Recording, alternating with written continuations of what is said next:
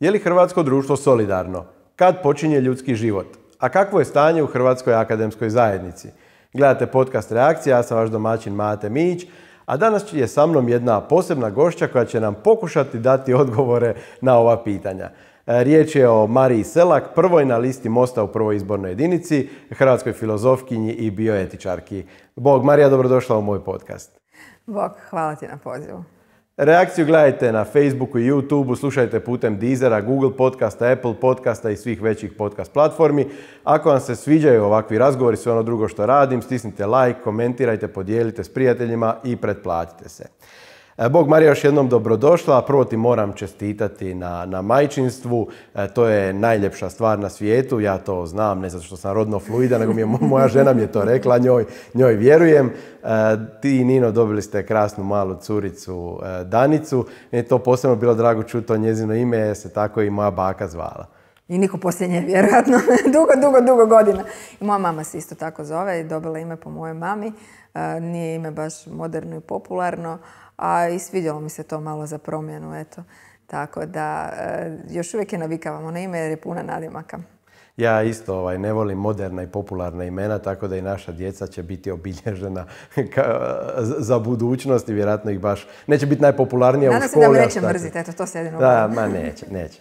Uh, Najavila si svoju kandidaturu za Sabor putem interneta, to je sad fora stvar, svi relevantni kandidati od centra nadesno to počinju raditi u posljednje vrijeme, što je u krajnjoj liniji dobro, jer tako ono, idemo s vremenom naprijed. Spomenula si u tom videu da ćeš se boriti u Saboru protiv tehnološke dehumanizacije. Ovaj razgovor ne može proći bez toga da ti objasniš što je dobra tehnološka dehumanizacija, treba li se boriti protiv toga i kako? Evo ovo. Ja se borim protiv dehumanizacije koja je uzrokovana tehnikom, tako da sam ušla u samo središte materije. Pa to je jedan ovoga, da, to su dosta pompozno ovako, kad, kad to čujem sa strane. Kada ja ne bih bila i ja, ko zna što bi mislila o sebi. A ovako se ne mogu odvojiti od sebe, pa moram živjeti sa sobom. A, pa mislim da ima puno razloga da, da dovodimo tehniku u pitanje i da budemo na neki način orijentirani prema njoj, a ovo baš ta dehumanizacija, ja sam u jednoj knjizi koju sam pisala nedavno i izašla je, bavila sam se time na koji način će nas sve umjetna inteligencija zamijeniti i tu sam otvorila jednu sferu koja je meni posebno zanimljiva, to je sfera moralnosti i razgovor o tome da postoji mogućnost da će u budućnosti tehnika preuzeti to područje morala. Konkretno, ima vrlo jednostavan primjer, Facebook, na kojem ćemo se valjda i mi naći, pa Cukerberg, njegov vlasnik, je rekao da će u buduće govor mržnje, koji se sad također pokušava, to je jako popularno, sankcionirati, da će o njemu odlučivati napredna umjetna inteligencija koja se izrađuje za tu svrhu. I sad, s obzirom da sam ja po vokaciji profesor filozofije, ako područje morala uvijek bilo ono način na koji smo mi definirali ljude, ljudi su se definirali ljudska priroda za razliku od životinja i onda se uvijek govorilo za razliku od životinja, čovjek ima razum, ima moral i tako dalje. I sad odjednom dolazimo u situaciju gdje više nije čovjek taj koji ima moral, nego o moralnim radnjama odlučuje umjetna inteligencija. I to koji je, taj, je stvorio čovjek. Koji je stvorio čovjek, ali koja nije čovjek jer bi tu bila autonomna. Dakle, ona i već sad donosi neke odluke, to je bio taj slučaj u Njemačkoj, gdje je ravnopravno sankcionirala satiričke objave kao govor mržnje i ono što je bilo doista govor mržnje. I to je sad taj neki proces dehumanizacije gdje mi svoju moralnost ostavljamo, volim reći, ruke stroja, jer to zvuči još gore. Taj veliki stroj, onda znam smo neku mašinu koja je došla da pokori čovjeka. I onda se svi jako preplaše i kupe moju knjigu i onda ja postanem bogata i ne moram se više boriti politički i tako. E, smatraš li uopće da je taj koncept govora mržnje i načina koji se on uopće implementira u javnom prostoru e, održiv, da je to nešto što bi, na čemu bismo trebali ustrajati ili je to dosta na staklenim nogama i koristi se za discipliniranje političkih oponenata? A to je sad sklisko pitanje. E, nije problem govor mržnje, možda toliko, jer njega je teško do kraja sankcionirati. E, mržnja ne može biti e, definirana kao takva. Ona može biti sagledana samo u kontekstu. Dakle, nije bitno samo što je neko rekao, nego način na koji je to rekao i s kojom namjerom je to rekao. Jer vas istim riječima netko može uvrijediti, a može to biti potpuno neutralno, ovisi što je ono vama znao i s kojim ciljem je to rekao. Dakle, to je jedan problem, a drugi problem je taj što zapravo neodgovornost u smislu nepoznavanja subjekta. Dakle, ono što meni recimo smeta, ne smatram to dobrom praksom, je što je danas sve u medijima, budući da su i mediji danas online pretežno, funkcionira na principu klika. Dakle, kao što svi znamo, na taj način se zarađuje i onda osim tih naslova koji ništa ne znače, koji imaju onaj upitnik i onda odmah znaš da vijest nije točna, ali svejedno klikneš jer ti je prezanimljivo, e, imaju te komentare jer ljudi su, što su ljudi više angažirani, što imaju još mogućnosti da sudjeluju u sadržaju, e, to više klikaju. I onda anonimni komentatori kreiraju i javno mjenje i postavljaju su u ulozi nekih sudaca i tako dalje. Taj dio je meni problematičan. Ja, sve može, ali s imenom i prezimenom. Meni se čini da se taj govor mržnje dosta selektivno aplicira i, i, i sankcionira i rekao bih da recimo će nekakav pojedinac biti sankcioniran za nešto za što velika medijska kuća neće. Evo ti si sad u političkoj utakmici, sudjeluješ u kampanji, svjesna si da određeni mediji svjesno huškaju na pojedine kandidate. Kako to nije govor mržnje da se budi određeni bijes u populaciji prema određenim ljudima, kandidatima, opcijama, dok je s neke druge strane nekakav benigni pojedinac koji piše gluposti na internetu i nikoga ni na što ne huška, samo, što, samo se možda nepristojno izražava, kako je to govor mržnje? Tu su dosta ti kriteriji. Dakle, razlika između uh, materijalne neistine i govora mržnje, ovo što si ti rekao, ako sam dobro shvatila, to nije neposredno, nego je posredno huškanje. Materijalnih laži ima koliko hoćete. Ja to sad vidim u političkoj kampanji. Stvar koja me nedavno nasmijala, a tiče se mene, kad sam gledala mog supruga, koji se to isto politički angažirao, ne znam što da radim, i uh, gospodina Ostojića, kako raspravljaju na Večernjem, i onda on njemu jednom trenutku kaže, vaša supruga je, sjetit će se ljudi, rekla da maternica služi za proizvodnju stanovnika. Sad ja gledam, uopće nije bilo jasno. Onda malo ovako razmišljam, pa za što služi maternica? Sad ja razmišljam, pa maternica ovoga, stvarno izlaze stanovnici kroz maternicu. Nisam, nisam čula da ima još neku funkciju. Jesi li to rekla? Ali ne, naravno, nisam ja uopće to rekla. Ja sam upotrijebila metaforu maternice kada sam rekla da je ha de ze dao najvažniji resor, sektor obrazovanja jednoj minornoj stranci bez političkog legitimiteta ha en es, onda se rekla da je ha de ze dao maternicu društva ha en esu, čisto zato da e, našem dragom Mislavu Togonu upadne vilica kad čuje maternica u tom elitnom terminu na ha er te u, je rekao maternica, ja znam da maternica. E, I to je bilo to, dakle to je bila jedna metafora koja je potpuno legitimna. Ali kad bolje razmisliš o Ostojićim riječima, i Ostojić je u pravu. Da, da, i Ostojić je u pravu, a što se njemu tu prispojilo u glavi i što on s time htio meni imputirati, to može on odgovoriti. Recimo, to su nekakve čudne manipulacije. Imate onda tih različitih neistina, recimo da je moj suprug bio ljevičar, pa radikalni ljevičar, kako zadnje vrijeme, to su čiste neistine.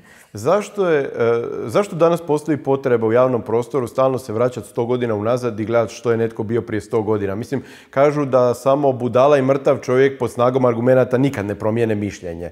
Zašto je nelegitimno čak i promijeniti neka mišljenja u životu između vremena kad si bio student ili, ili nekakav znanstveni novak do vremena kad si sveučilišni profesor ili docent? Tu, pro, tu postoji petnaest dvadeset godina. Da. Čovjek u petnaest dvadeset godina puno toga nauči, pa o nekim stvarima i promijeni mišljenje. Pa bilo bi čudno da se čovjek ne mijenja. To bi značilo da je zatvorena utvrda i da nije ništa naučio. I da se nije nikad otvorio. To, to su samo budale. Ali problem toga, kada to komunicirate u javnom prostoru, uvijek imate ograničeno vrijeme. Dakle, osim evo mi sad ovdje razgovaramo... On, relativno, rel, relati, relati, nećemo. Ali relativno normalno. Ali načelno, vi imate minutu dvije za neku repliku. I vi ne možete u tih minutu dvije ljudima elaborirati što je bilo. Možete samo ispast dvije stvari. Ili konvertit, neko ko je nedosljedan, što je ono što vam se želi imputirati, ili još gore žele vas se dovesti u poziciju da se, da se vadite i onda ste opet tu na nekakvim klimavim nogama. To je kao onaj najstariji psihološki trik, kad s nekim razgovarate, onda dođu i kažu zašto si nervozan. E, i onda postaneš nervozan, ne? To to ovoga psiholozi vole raditi ili oni koji se njih igraju. Dakle, to je, koji, to, je to, kad to kažeš nekome, e onda se krene vaditi. Dakle, to, mi kad razmislimo, normalno, ali kad vi to čujete u toj jednoj minuti nekakve brze replike, Samo pomislite, a ovaj nešto laže, ovaj nešto konvertit, ovaj nešto bio, sad nije. I nije, nije vam jasno oko čega je zapravo priča i to je to. E, oboje, oboje dolazite iz tog milja Filozofskog fakulteta koji nosi tu stigmu nekakvog ljevičarskog legla, je li ona ispravna ili ne. U to ne bi ulazio, znam jako puno ljudi koji studiraju na Filozofskom i koji su predavači, profesori na Filozofskom koji nisu ljevičari, pa ispada kako su oni preživjeli u toj diktaturi proletarijata. Čini se da se, da se ipak može. E, neću uopće ulaziti u to Jesi li, jeste li ti i tvoj suprug bili nešto ili vjerovali u ovo, sad više ne vjerujete jer to mislim da su gluposti, ponavljam, svi smo mi promijenili mišljenje u životu. Ono što me zanima je, jesi li promijenila neka mišljenja u životu zadnjih deseta godina o politici, o životu, jesu li ti se neke stvari danas drugčije nego što su bile tad? Pa jesam, jesam. Mislim, o nekim stvarima još uvijek zapravo razmišljam. Recimo, meni je dosta bila važna borba i još uvijek je važna za besplatno obrazovanje.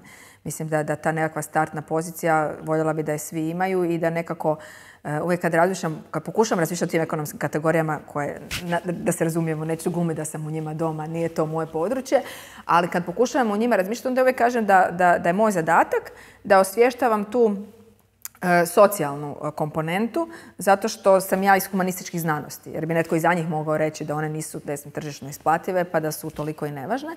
Ali onda recimo kad, kad čovjek odrasta, to je kao i ova cijela kritika tržišta i to, onda imam i puno prijatelja koji su i poduzetnici, pa osvijesti tu činjenicu da i poduzetnici investiraju i plaćaju poreze i tako dalje i da na njima država i počiva, onda shvati da tu mora biti Ne, ne samo pragmatičan, nego i pravedan. I recimo taj dio mi je dosta e, teško pomiriti. Kritiku bezosjećajnog tržišta s jedne strane, a s druge strane činjenicu da e, treba nešto i prepustiti tržištu, da i ti ljudi koji privređuju da su u teškoj poziciji, da treba i njih razumjeti. Dakle, da, i, da se i tu razvije osjetljivost. E, to su recimo neke stvari o kojima razmišljam. A jesi li, jesi, znači još nisi prihvatila činjenicu da ne postoji besplatno obrazovanje?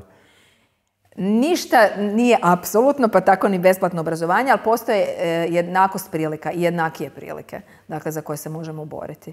Ali recimo to su, evo, na primjer, tu, tu kako čovjek odrasta shvati da e, mora biti odgovoran i da nije njegovo samo da lupa parole koje mu dobro zvuče i zbog kojih se osjeća dobro sam sa sobom, nego da prihvati odgovornost za ono što zaista u društvu jeste, onda, onda tu mora biti realan i uvažiti sve faktore. E, o tome recimo razmišljam, na primjer, tu, tu se mijenja. A onda ima i nekih ovako vječnih svjetonazorskih tema o koje, koje, koje me muče i tako. No. Neovisna si kandidatkinja, kao što smo rekli, na, na listi Mosta. Zašto neovisna? Zašto nisi ušla u Most? Kako uopće poimaš tu ulogu neovisnog kandidata na nekoj listi? Želiš li kad uđeš u Sabor, a ja se nadam i siguran sam da ćeš ući, želiš li pomoći Mostu da izgradi stranačku infrastrukturu, da razvija i strana, unutar stranačke institucije i nekakve svoje sektorske programe i slično? Misliš li se na neki način i stranački aktivirati ili vidiš ulogu neovisnog kandidata potpuno drugčije od ove stranačke priče? Dobro, budimo pošteni, bilo mi je lakše. Tako, puno je ljepša, jednostavnija pozicija ići kao neovisni kandidat nego uletiti u neku stranačku infrastrukturu. Dakle, neću ulagati. Ali ima to i veze s time što e, ako vi ulazite u nešto što niste gradili, nego što je već izgrađeno, vama nisu poznati svi mehanizmi djelovanja te opcije i vrlo, je, vrlo bi me bilo teško nagovoriti za bilo koju opciju, a Most sam percipirala i mislim da je u javnosti percipiran kao najpoštenija parlamentarna stranka, Uh, uletit da uđem u samu stranku, da ukažem u startu toliko povjerenje. Dakle, ovo mi je bilo, znači, poštujem vas i uvažavam to što radite, ali ipak sad, za sad ulazim kao nezavisna pa ćemo vidjeti. Ali samim time sam ja dala isto i priliku Mostu. Ne mogu ja, ne možete, vi ste i društvo u kojem jeste. Ne mogu ja reći da sam ja e, na nekakvom otoku. Ne, nismo potpuno identični, ali nisam ni na otoku. Mi jesmo zajedno. I mislim da je dugoročno važno za Most, ako preživi, a vjerujem da hoće i u dobrom broju mandata i ove izbore, da se konačno u Hrvatskoj formirala e, nekakva treća, odnosno čak ne bi rekla treća, nego kako govorimo o duopolu alternativa, koja je stabilna. Postala si dobra političarka. Već sam. Je, to nije sreća, mi smo prva, mi smo alternativa. Da, dobro, dobro. Dobro, imam budućnost. Imaš, imaš. Ali rekao sam, ako ne prođem, da ovoga neću ljude maltretirati sa svojom pojavom kao neke stranke, tako da, evo, možda još tjedan dana tamo se usavršim i, i nestajem. A to je iskustvo koje će ti svakako koristiti. Je, je, ko sva, ko sva teška iskustva u životu. Da, da, da, svi učimo na greškama, možeš misliti. Da, uglavnom, da je važno da postoji nekakva novija, stabilna i kvalitetna, oni se razvijaju u dobrom smjeru, parlamentarna opcija koja nije ni ha de ze, ni es de pe i koja u budućnosti može još rasti. Da je to zdravo za našu demokraciju. U ovoj predkampanji, pa kasnije i kampanji, dominiraju baš teme iz tog tvog područja znanstvenog interesa, bioetike, pitanja života, boli, zdravlja, traume. Ovu predkampanju i kampanju kao da je neko režirao po, po tvom ukusu, iako su način na koji se te teme obrađuju su apsolutno sulude i, i, i općenito retorika koja prevlada u javnom prostoru oko tih tema je strašna, vjerujem puno ispod tvoje razine. Sviđa li ti se što te teme dominiraju ili misliš da je puno štetnije što se one, njih uopće dotiče na ovakav način? Dobro, nije ništa ispod moje razine. Dakle, ne, ne, bih se, ne bih se tako svrstavala, ali možda recimo te neke teme, znam na koju temu misliš, misliš na temu pobačaja koja je sada posvuda, da, da pojednostavimo. Možda sam ja preduboko u njoj na neki način jer sam puno to proučavala i o tome razmišljala jer me to i muči i to je strašno teška i ozbiljna tema. Pa jednostavno kad krene ta tema možda i kompliciram na neki način jer se meni ovo, ovaj, mislim da to nije dobro da ta tema trenutno način na koji je artikulirana da, da treba nestati iz javnog prostora. Da je to najzdravije jer imamo puno ranjivih, ne jednu, nego nekoliko ranjivih društvenih skupina. U prvom redu, recimo kad govorimo o silovanju silovane žene, ali imamo tu jednako tako i silovane žene koje su rodile i djecu koja su rođena i koja imaju svoju udrugu koja se zove Nevidljiva djeca, koja je sa jednom krivom riječju ili neosjetljivošću, ili samo zanemarivanjem mogu biti, ili isticanjem nečega, mogu biti pogođene. A ovo se pretvorilo u nekakvo moraliziranje, ne moral, nego moraliziranje, kao što i sam znaš, najobičnije prepucavanje gdje niko nikog ne čuje, svatko samo želi poentirati, reći ja sam bolji od tebe. I ono što sam vidjela i što smatram sramotnim, da Gordan Maras je to sjajno sažao. Ja sam njega pitala, kad je on mene krenuo na toj temi, mislio da, da me može provocirati, onda je rekao, ne, ne, reci, reci. Ja sam rekla, nema problema, reci ti e, na čemu si ti svoj stav izgradio. I sad se on zblesirao jer ništa o toj temi ne zna. Uopće nije, niti je razmišljao o njoj, niti, niti se informirao. Informiranje nije e, pokazivanje da si pametniji od nekoga. Informiranje o nekoj temi pokazuje poštovanje prema toj temi. A u krajnjoj liniji prema ljudima, oni saborski zastupnici koji su ga izabrali. Dakle, kaže, otprilike nemam blagog pojma, ali imam stav. I to nikome, nikome nije bilo problematično. Problem je što se političari uglavnom bave sami sobom i bitno je projicirati nekakvu zamišljenu istinu o sebi biračima i zato mislim da baš zato što sebe stavljaju u centar rasprave, a ne upravo te osjetljive kategorije o kojima ti pričaš, da zato to ispadne jako brutalno, neosjetljivo. Zakonitost medija danas je takva da isto žude za tim šlagvortima, za jakim rečenicama, za klikabilnošću i dođemo do toga da zapravo rasprava koja mora biti maksimalno senzitivna se svede na to da je vrlo, vrlo gruba, neosjetljiva, pa čak na kraju i banalna. Htio bih te pitati ovako kao bioetičarku, kada počinje život? Dakle, ja to vidim kao da imamo dvije opcije. Jedna je da život počinje začećem, a druga je da su rode donijele djecu. Sad, ja sam dugo vjerovala da su rode donijele djecu, ali onda sam malo narasla i pročitala da život počinje začećem. Sklonija sam, dakle, ovoj opciji da život počinje začećem. E, mislim da taj dio e, nije sporan. Bar meni se ne, ne čini spornim. Te argumente e, ja e, ne razumijem. Moram priznati, ne razumijem ih najbolje. Da život ne počinje začećem u, u tom dijelu.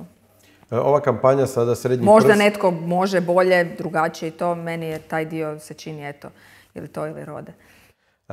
Ova sad kampanja Srednji prst koja služi isključivo mobilizaciji ljevice za izlazak za izbore bazirana je na jednoj tvrdnji jednog od Mostovih konkurenata, konkretno Miroslava Škore, koji je rekao da bi žena, silovana žena, trebala donijeti odluku uz razgovor s obitelji. To je ispalo kao jako neosjetljivo i, i strašno. E sad, ja bih tebe kao, kao bioetičarku htio pitati, zanemarimo o kojem se spolu radi, je li riječ o muškarcu ili o ženi, čak zanemarimo o kojoj se vrsti teške traume radi, je li to silovanje ili nešto drugo. Od kad nam je postalo prihvatljivo da jako istraumatizirane osobe same donose dalekosežne odluke dok se još bore s vlastitom traumom? Da, otkad je postalo prihvatljivo da one ne razgovaraju sa svojom obitelji, da ne razgovaraju sa stručnjacima, sa e, duhovnicima, sa zdravstvenim djelatnicima, s kim god. E, od kad je ovom društvu postalo dobro to da e, pustimo te ljude u njihovoj traumi da sami donose teške odluke? Dobro, ne znam što je e, gospodin Škoro točno htio reći i mislim da to nije bitno, jer u politici nije ni bitno što si htio reći, bitno je samo za što te možemo povući. I zato tu treba biti oprezan. Ali e, dogodila se još jedna gora stvar i to ću ja reći kao žena. Dakle, dogodilo se besmisleno i bezrazložno polariziranje na razini muškarac-žena. Dakle, ovo su teme za žene, ovo su teme za muškarce. To je i, i onda, ne znam, ljudi poput, evo recimo Ostojića, budući da on to u dva navrata ponovio, slavodobitno, kao da je to nekakav civilizacijski doseg, rekao je mi muškarci tu pričamo o ženama. I ja gledam i mislim si, ovo nije feminizam, dakle za one kojima je to važno. Ili ne samo feminizam za one koje feminizam ne zanima, to nije e, ideal društva. Ne postoje muške i ženske teme, mi nismo odvojeni, mi smo upućeni jedni na druge, i muškarci i žene, i obitelji, ili ko nema obitelj, zajednica, prijatelji i tako dalje. Govorit, dakle, prva stvar koju ćemo zamjeriti muškarcima uh, u trenutku kada, ne znam, ostave trudnu ženu ili ženu s djetetom, rećemo on se nije angažirao oko odgoja. Onda radimo sve na tome da i oni imaju porodiljni dopust, da ih uključimo, da budu uh, dio te zajedničke skrbi o djetetu, i to je naš ideal društveni. A onda odjednom kažemo vi ovome ne smijete ni misliti. To, to, to nema nikakve veze sa spolom. Dakle, to je potpuno, da ne idemo sad u, u, i u ružnije primjere da se to uh, objasni zašto je to tako, to mislim da to je jedna jako loša društvena poruka. U ovom društvenom i političkom trenutku gdje nama prestoje mnogi izazovi uh, i gdje imamo zajedničke probleme, pa i u toj virtualizaciji naše stvarnosti, jer će možda i neke os osobne slobode biti ugrožene ljudi kao takvi, što se već i sad događalo za vrijeme korone i što je priznala Angela Merkel, da se mi razdvajamo e, na primjeru spola, to je potpuno besmisleno. I meni je fascinantno kako, kad si već spomenula te ženske teme, uvijek emisije žene u politici koje služe nekakvim slanju tih em em emancipatorskih poruka završe na tome da se žene bave sa tri, četiri ista pitanja u nekakvom zapečku, pitanja, pitanjima koji opet za veliku većinu populacije nisu ona prva pitanja koja ih zanimaju. To su obično pitanja nekakve rodnih kvota, tih nekakvih procedura u politici. Ja to vidim kao upravo suprotno od učinka koji time žele postići, a to je da ispadne da su žene jako važne, da se upravo na taj način žene u politici čini nevažnima. One kao sa strane, nekad su kukičale sa strane dok su se muški bavile, bavili bitnim temama, sad pričaju, o tri, da, sad pričaju o tri iste teme dok se muškarci bave bitnim temama. Tako da bojim se da i ti koji nas žele prosvijetliti, nas baš kao društvo ne prosvjetljuju koliko mislim. Pa razumiješ što hoćeš reći, da oni nas time, uh, oni potenciraju našu vidljivost na krivi način i time nas još čvršće zatvaraju u te kućice koje su nam očito po tom spolu predodređene. A da, žene u politici nikad se emisija neće baviti nuklearnom energijom, nego uvijek rodnim kvotama. To je fascinantno. Danas je to, danas je to precijenjeno, ja mislim da je, da. I u krajnjoj liniji opet je nevažno, jer kad mi kažemo dakle mi jesmo ispoštovali tu kvotu, e, ako dolazi od nas onda to nije bitno. Dakle, nije samo bitno da je ispoštovao, nego i tko je ispoštovao. Imamo jedan sjajni primjer za to. Jurica Pavičić je svoje vremena napisao jedan tekst i onda je rekao za vladu Tima Oreškovića da je to, a,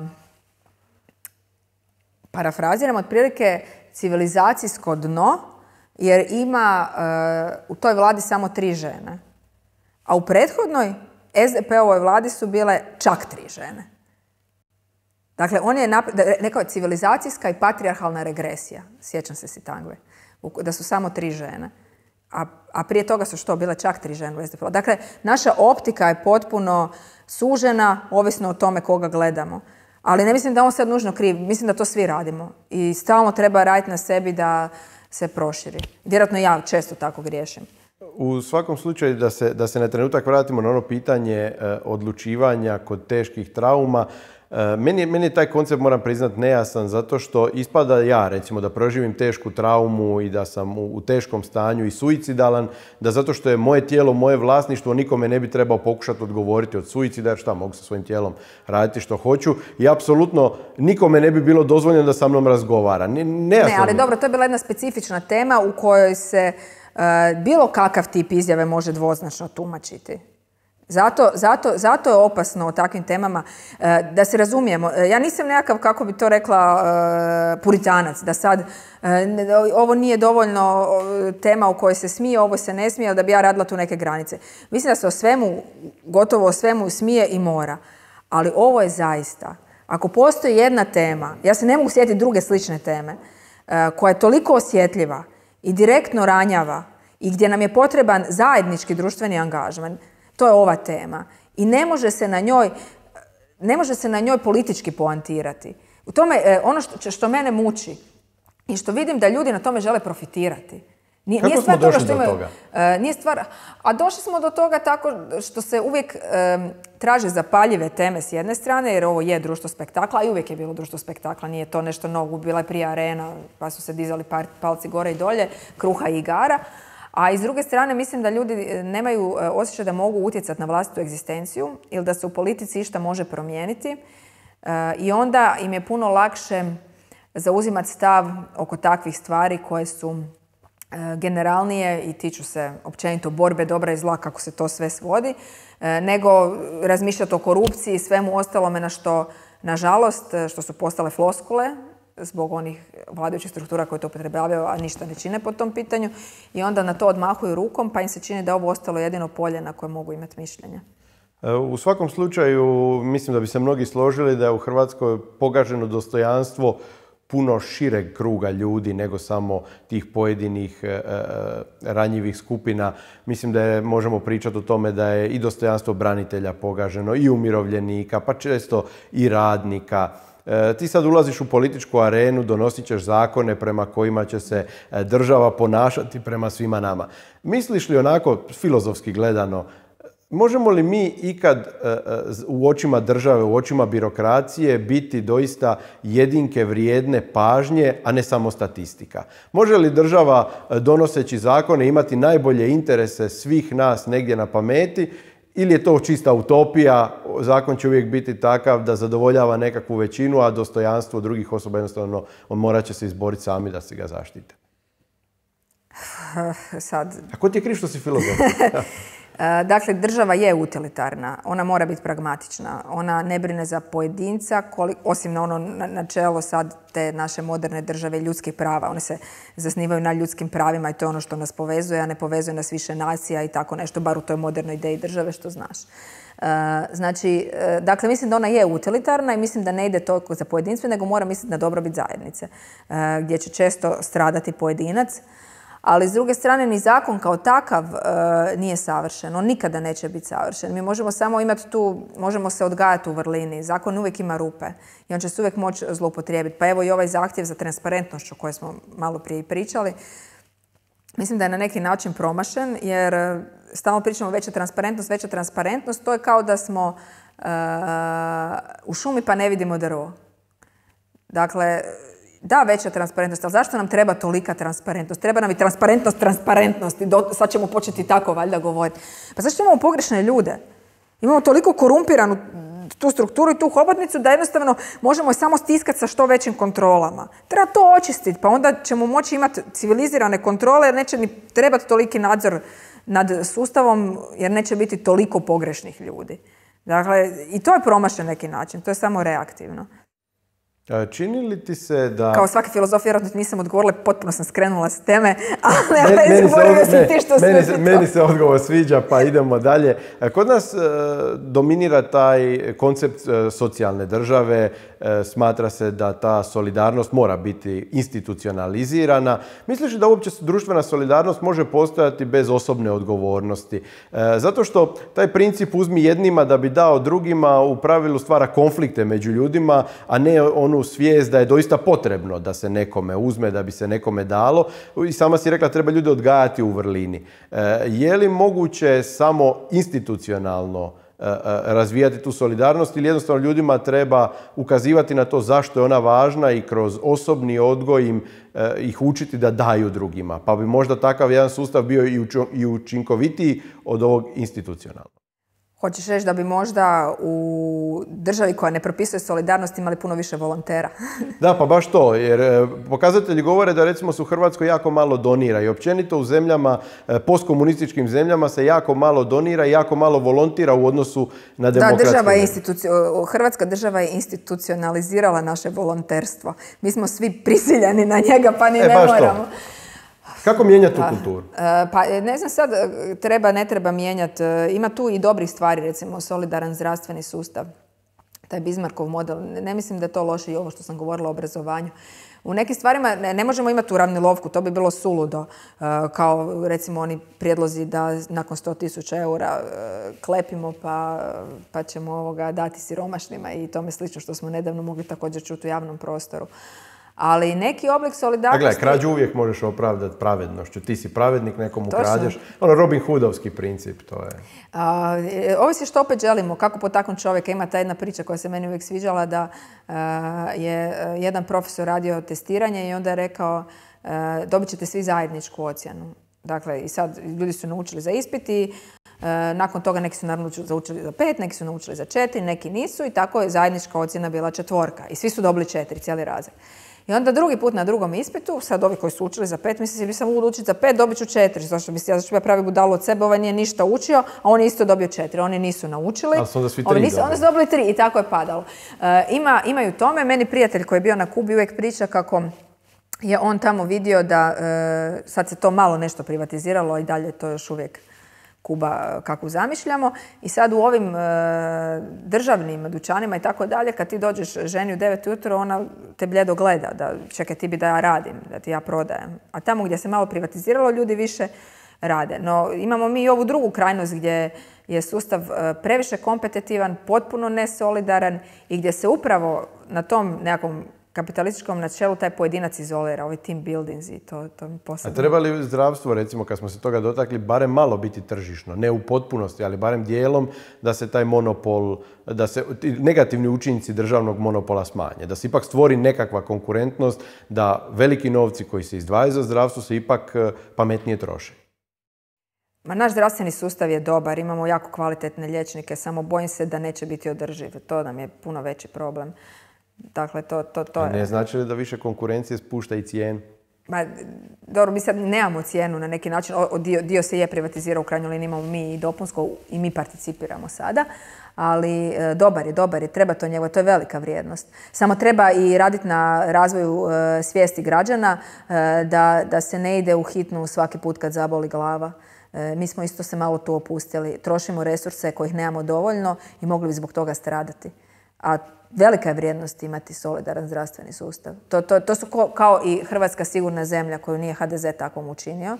On ju sad učinio nesigurnom i to vrlo konkretno i direktno. E, ali e, recimo to je isto jedna vrijednost koju nismo svjesni. Ajde kad smo kod nesigurne zemlje... Ja sam njima radim kampanju. kad, kad smo kod nesigurne zemlje, treba li Andrej Plenković u samoizolaciju? Da. E, da, treba u samoizolaciju iz dva razloga. E, prvo... Zato što je on kao premijer u doticaju s mnogim ljudima. Dakle, ako je postoje, očito je to tumačenje sivo. Recimo, ja ću pretpostaviti da je on u pravu. Doveo je cijeli niz zdravstvenih stručnjaka u neugodnu poziciju, da je cijeli stožer morao njemu sada čuvati leđa i dovoditi svoj legitimitet u pitanje, um, a nije baš najjasnije. Ali recimo da, da je njegovo tumačenje točno. I dalje postoji možda jedan posto da je u krivu, on je u kontaktu s previše ljudi, i zbog toga bi bilo korisno da se povuče, mogao je tu čak i moralno poentirati. A druga stvar, još važnija, on je premijer. On je cijelu kampanju bazirao na tome da je Hrvatska sigurna zemlja. On je morao pružiti primjer.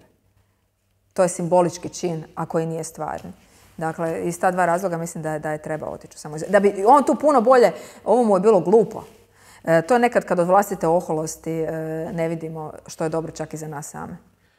Za vrijeme te korona krize, kad smo svi bili zatvoreni u svoje domove, a stožer vladao zemljom, nametnula se jedna dilema u javnom prostoru. Ko ti je kriv što si filozofkinja? To moram opet reći. Degradirat ću struku do kraja. Dakle, ja smatram da je važna, zanima me tvoje mišljenje. Dakle, bilo je govoreno cijelo vrijeme prvo zdravlje, onda ekonomija. Znači, stvorena je ta dilema zdravlje, odnosno život, ili gospodarstvo, ili novac. Ja smatram da jednostavno ne možeš imati dobar zdravstveni sustav ni dobru zdravstvenu uslugu ako nemaš novca. Tako da nisam, iako čovjek nije samo materijalno biće, taj novac, naše zdravlje jako puno ovisi o tom, o tom novcu. Zanima me, smatraš li ti tu dilemu, život ili novac, lažnom dilemom ili misliš da u onom trenutku to bila ispravna dilema? Ništa se ti dao u filozofiju. Ne, ne idem. I zato, i zato ti je koji meni kad se dam u filozofiju skrenuo si s puta, tako i ja uvijek. Dakle, jednostavno je trijaža. Znači, u hitnim situacijama bilo kakve nepogode, onda imamo taj u zdravstvu princip trijaže. A to znači da ako ne možemo pružiti zdravstvenu uslugu svima, moramo odrediti prioritete. Tako je i u situaciji, ako pretpostavimo da je korona u tom trenutku nam se zaista i činilo ili tako bilo komunicirano da je to velika nepogoda, ugroza zdravlja, onda je prioritet zdravlje u odnosu na ekonomiju. A nešto je moralo stradati. Inače, načelno, dugoročno, naravno da ne možemo biti ni zdravi bez održivog ekonomskog sustava, sve će kolabrirati, uključujući i nas i tako da. Ali što recimo ako nam se dogodi taj drugi val, kažu da je ovo sad još uvijek ovo... O, ovi novi slučajevi da je to dio prvog vala. Šta nam se dogodi drugi val? Nama je gospodarstvo u velikim problemima, imamo veliku rupu u proračunu. Ko će e, financirati tu zdravstvenu reakciju protiv novog vala koronavirusa? A onda ćemo izabrati ekonomiju na uštrb zdravlja. Vrlo si praktična, bit ćeš, bit ćeš dobra političarka. Nedavno si se na, na N jedan televiziji sučelila sa Zlatkom Hasanbegovićem, koji je prvi na listi Domovinskog pokreta u tvojoj prvoj izbornoj jedinici. I čini se da se po tim pitanjima kulture i identiteta dosta slažete. E, misliš da ti je to problematično e, što nemaš tu jasnu distinkciju u, u tim pitanjima, barem prema Zlatku Hasanbegoviću, jer on je bio ministar kulture. Ako su nekom ta pitanja iznimno važna, između tebe, koja se dosta slažeš s Hasanbegovićem i njega, pa ljudi će vjerojatno zaokružiti njega. Kako ćeš se protiv toga boriti? Kako ćeš se nametnuti? Koje su razlike među vama? Dakle, prvo ne mislim da smo se toliko slagali koliko smo se oboje ne slagali s voditeljem u tom trenutku. Dakle, jer su neka pitanja koja su tamo bila postavljena meni bila van pameti. Znači, neprijatelj poput, moj neprijatelj, pa, moj prijatelj. Ne, poput recimo bilo jedno pitanje, može li L G B T osoba biti na čelu kulturne institucije ili tako nešto. Ko će je pitati uopće što? Pa ne, ali mislim, to je ispod razine. Ne znam što se pretpostavljalo da neki trogloditi sjede e, tamo i da će reći ne, to nisu ljudi. Mislim, da, da ne znam iz, koje, iz kojeg stanja svijesti, nije, nije voditelj kriv, moram ga odmah opravljati, on je to pitanje pokupio s nekog portala. Ali recimo da, da, da, da je možda više konsenzus bio tu. Um, drugo, ne mora nužno uh, uvijek biti sukob. Recimo što se tiče Zlatka Hasanbegovića, ja mislim da on artikulira vrlo precizno i temeljito jedan politički stav. I on je izabrao točno određenu nišu i fokusirao se na nju. I on to, na zadovoljstvo te publike, radi izvrsno. Dakle, to nije pitanje mog slaganja s njim. To je pitanje toga da sam ja netko kome je ta tema važna i jedina važna, ja bi bila oduševljena. A između mene i njega postoje brojne razlike. Dakle, prvo ja mislim da je njegova e, cijela ta politička profilacija na način na koji je ona prepoznata u javnom prostoru, tu čovjek staviti ogradu, ona može biti šira, ali tako iskomunicirano. On se može boriti protiv toga ili to prihvatiti, a možda i nije šira, ne mogu reći. E, dakle, samo reaktivna. Dakle, on je kritičar. E, nije konstruktivna. Ja mislim da mi ne možemo naricati nad lijevom kulturnom hegemonijom ili nečim toga tipa ako ne nudimo alternativu, ako nismo spremni raditi, to ozbiljno raditi. Znači, ne možete vi biti uh, bivši ministar kulture koji je tamo htio uvoditi reda, a onda ići s Domovinskom pokretom, valjda po nekakvim programskim načelima zajedničkim, kako to barem komuniciraju, a da nemate ni red kao kulturi u tom istom programu. Dakle, ne mislim da smo mi identični i ja mislim da je kultura jedan vrlo specifičan sektor, da se u njemu događale loše stvari. Vjerujem da bi se tu složila sa Hasanbegovićem u smislu toga da u godinama koje su njemu prethodile, kad vidite samo onaj dio portala koji su novce dobivale, to je zaista bio neki tip hegemonije. No ne mislim da se u kulturi također može batinom, niti da se treba batinom. Vrlo je to specifičan sektor i ne treba mu mijenjati isključivo ideološki predznak. Dakle, ja sam tu sklona dijalogu. Sad zvučim kao totalna političarka. Je, je, moram priznat, naučila sam. Propala sam, propala sam skroz kao osoba. Ja moram propast kao osoba da se uzmem kao političarka. Ali ne, ne mislim da smo identični, u krajnjoj liniji ne pristupamo stvarima identično. A ne mislim ni zato da se moramo klati ako nije, e, ako se sukobne sam ne zaiskri da je s nečim potenciran. Može biti s nekim s kim se slaže, s kim se ne slaže, ne treba ga forsirati. Ja bi mogla puno toga pitati Zlatka Hasanbegovića, ali u tom trenutku... Što, na primjer? U tom, pa evo, pitala bi ga to, gdje, gdje mu je kulturna politika, ako ju je već provodio, zašto je nije artikulirao u sklopu programa. I ne bih prihvatila cinički odgovor da, cinični odgovor da program nije bitan, jer sam ja to prva rekla javnom prostoru. Ja mislim da je s programom kao sa nedeljnom odjećom. Dakle, možemo mi biti pankeri u životu, ali moramo iskazati poštovanje prema zajednici. Da bi iskazali poštovanje, ako idemo u priliku gdje su svi pristojno obučeni, moramo se i mi pristojno obući. Ne mogu ja sad doći, jer onda vrijeđam ljude oko sebe. Što Most nudi u području kulture? Reći ću, tako i mi vrijeđamo birače ako nismo neki minimum truda uložili da imamo barem nekakav program. On neće biti idealan, svi programi jesu floskule. To, to, to, to ćemo svi služiti. Reci mi svoje floskule u području kulture. Ja moram. Moje floskole u području kulture su, dakle, prvo je pitanje, evo tu se isto nisam složila do kraja s Hasanbegovićem, prvo je pitanje čemu služi Ministarstvo kulture. Ja sam rekla da je to resorno ministarstvo koje služi raspodjeli novca unutar kulture, na neki način da je ono tu, da ima tu neku instrumentalnu ulogu, a on je rekao da ono određuje kulturne politike. Dakle, to je jedna velika razlika. Sad, ja mislim da ono i određuje kulturne politike, ali nije mu to na taj način primarno. Um, znači, to je prvo pitanje, znači, artikulirano je na koji način uh, treba funkcionirati to resorno ministarstvo. Uh, činjenica da ne treba mijenjati te ideološke predznake, ali ne treba ni dozvoliti uh, apsolutno gaženje svega što je važno uh, ovom narodu kao takvom u ime nekakvih ideala. Uvijek treba postojati neki stručni kriterij. Sjećate se nas je tamo nas se pitalo primjerice, bi li Oliver Felić dobio novce za svoju predstavu? Pa valjda ovisi o tome je li dobra predstava, ne o tome je li to Oliver Felić. A ko određuje je li predstava dobra? Pa uvijek postoji ljudi koji su kompetentni. Ja ne mislim da onaj kriterij po kojem eto i Zlatko Hasanbegović je bio u kazališnom vijeću dobar. E, trebamo, možemo imati ljude koji su jedna ideologija ili jedna politička opcija u tim vijećima, institucijama i tako dalje, jer je to uvijek slučaj. To jesu i političke ustanove, neće se nikad depolitizirati do kraja, nećemo se praviti blesavi. Ali ne može osoba koja nema kvalifikacije iz te političke opcije i interese biti u tome. Nije samo on puno, to je tako neka loša praksa kod nas. Evo recimo, to je jedno kod kulturne politike, mislim da treba raditi na kulturnom menadžmentu. Naši najbolji umjetnici uopće nemaju otvoren komunikacijski kanal prema tome da komuniciraju svoje radove izvan Hrvatske, pa čak ni u Hrvatskoj, naprave izložbu i onda to sve mogu spremiti doma i skupljati. Mislim da treba vidjeti što sa umjetnicima u doba korone. To je ozbiljan problem, trebalo bi im iznaći neka sredstva, propašće svi, a ne može se, njima će se publika najkasnije vraćati, tako da tu, tu ćemo vjerojatno morati pripomoći. Mislim da nezavisna kultura koja je i profitabilna se može bolje povezati na mjestima gdje je to moguće s gospodarstvom. A ima tu sad onda mogla bi ja... Evo, gotova sam, ono, samo pričam i ne znam. Jedno brzo pitanje, trik pitanje za sve političare. Kultura na tržištu, da ili ne? U mjestima gdje je to moguće. Ja sam tako zaslužila yes, to mjesto yes, u Saboru. Jesi stvarno, mandat si zaslužila već, već u ovom podcastu. Ajmo sa kulture nakratko i na visoko obrazovanje. Evo, ali na primjer, evo gdje se kultura potpuno podvrgnula tržištu i to nitko od tih progresivaca e, samozvanih nije kritizirao. E, Rijeka, prijestolnica kulture. Kultura tu zbog turizma, a ne turizam zbog kulture. Dobar point. E, visoko obrazovanje. Nedavno si izjavila za svoju matičnu instituciju, Filozofski fakultet, vezano uz ove prijepore na samom Filozofskom fakultetu, da bi bilo dobro da se te stvari rješavaju unutar kuće, a ne kroz medije. Smatraš li da porezni obveznici ne bi trebali znati što se događa u institucijama koje financiraju? Ako ja radim u njima, onda ne. Isto dobro, mudar politički odgovor. Ne, ovako, prvo sveučilište ima autonomiju.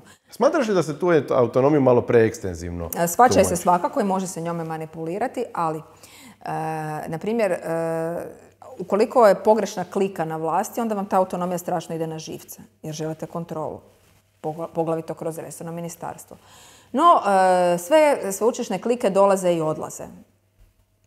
A u situaciji kada će vam biti prava klika na vlasti um, i imat ćete nekakvu politički opasnu situaciju u zemlji ili općenito problematičnu, ta autonomija može postati izuzetno važna.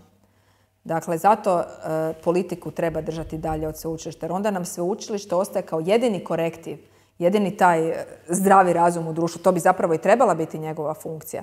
E, I zato se ne smije dozvoliti da politika njega steže. A što sam ovo naglasila, treba se uh, unutar kuće, ne zato što je to nešto tajno, nego zato što uh, se bojim da se ono što se događa unutar sveučilišta, iz različitih razloga u koje sad ne mogu sve ulaziti, uh, jako loše iskomuniciralo na van uh, i da smo na kraju najviše štetili samima sebi. Uh, da prvo, ja mogu to komunicirati na van, ali bi bilo vrlo nepravedno od mene da prije nego što sam to pokušala riješiti unutar svoje kuće i prije nego što sam rekla sve do zadnjeg što mislim tim ljudima, da sam išla davati intervju u novinama u kojima ću govoriti ovaj dobar, ovaj loš i tako dalje.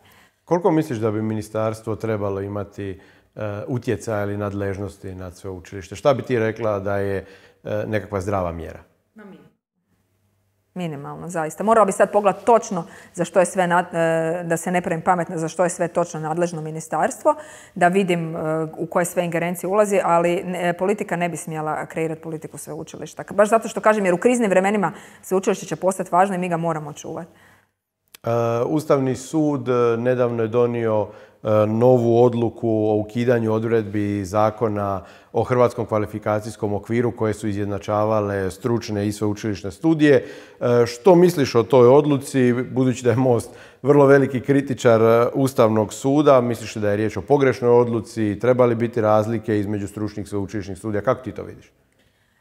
Most, da, kritičar... Najlakše je kritizirati Ustavni sud. To, e, dobro, okay, to isto kao političarka odmah u svoju. Pa ne, da, Ustavni sud je nekada imao važnu funkciju. Nije, nije to jednostavno s Ustavnim sudom. E, dakle, devedesetih sada se zaista je pretvoreno neko odlagalište. A sad što s njim učiniti? E, svi smo mi legalisti. Dok on tu je, treba ga poštivati. E, što se tiče stručnih i sveučilišnih studija, to je e, vrlo komplicirano pitanje. Dakle, pitanje stručnih studija je općenito pitanje i privatizacije obrazovanja i toga u kojem smjeru će se naše obrazovanje razvijati. Dobro, neki sveučilišta javna imaju stručne studije. Imaju, ali stručni studiji su općenito skloni privatizaciji kao takvi i on će se prije privatizirati. Mislim da postoji razlika između sveučilišta i stručnih studija, da. On, misliš da bi ona tako trebala zakonski isto biti definirana kao razlika? Različite razine obrazovanja ili? To jesu različite razine obrazovanja i mislim da će biti važno to definirati upravo zbog ove mogućnosti privatizacije sveučilišta bi uvijek trebala biti javna, za razliku od stručnih studija. Dobro, međutim, zapadna praksa nije baš tako. Međutim, to, to, to je moje mišljenje da bi sveučilišta trebala biti javna. Međutim, sad bi trebala bih, trebala bih razmisliti do koje mjere bi to... Moram priznati da nisam do te... Do, ne, neću, neću, neću dalje ulaziti u to na taj način, jer nisam baš razlika između sveučilišta i stručnih studija. Trebala bi dobro razmisliti na koje svim razinama se oni trebaju razdvajati ili približavati da, da dam konkretni odgovor. Puno ti hvala, želim ti što puno... Što ćemo sad na stručnim sveučilišnim studijima? Gotovi smo. To nije neka tema, ljudi će biti sretni što smo završili. U svakom slučaju želim ti puno uspjeha na izborima, nadam se da ćemo te gledati u Saboru, hvala ti na gostovanju u mom podcastu. Hvala ti i nadam se da isto to nećeš reći svim mojim političkim protivnicima. Sigurno hoću. Dragi gledatelji, bilo je to sve za danas. Gledajte još jednu epizodu podcasta Reakcija. Reakciju gledajte na YouTube-u i Facebooku. Slušajte putem Deezera, Google Podcasta, Apple Podcasta i svih većih podcast platformi. U danima pred izbore objavljivat ću ovakve razgovore s kandidatima Mosta, Domovinskog pokreta, ha de zeovcima koji se usude doći i još pokojim liberalnim kandidatom. Hvala vam što ste nas pratili i danas. Bilo je jako zanimljivo s Marijom. Do gledanja, doviđenja.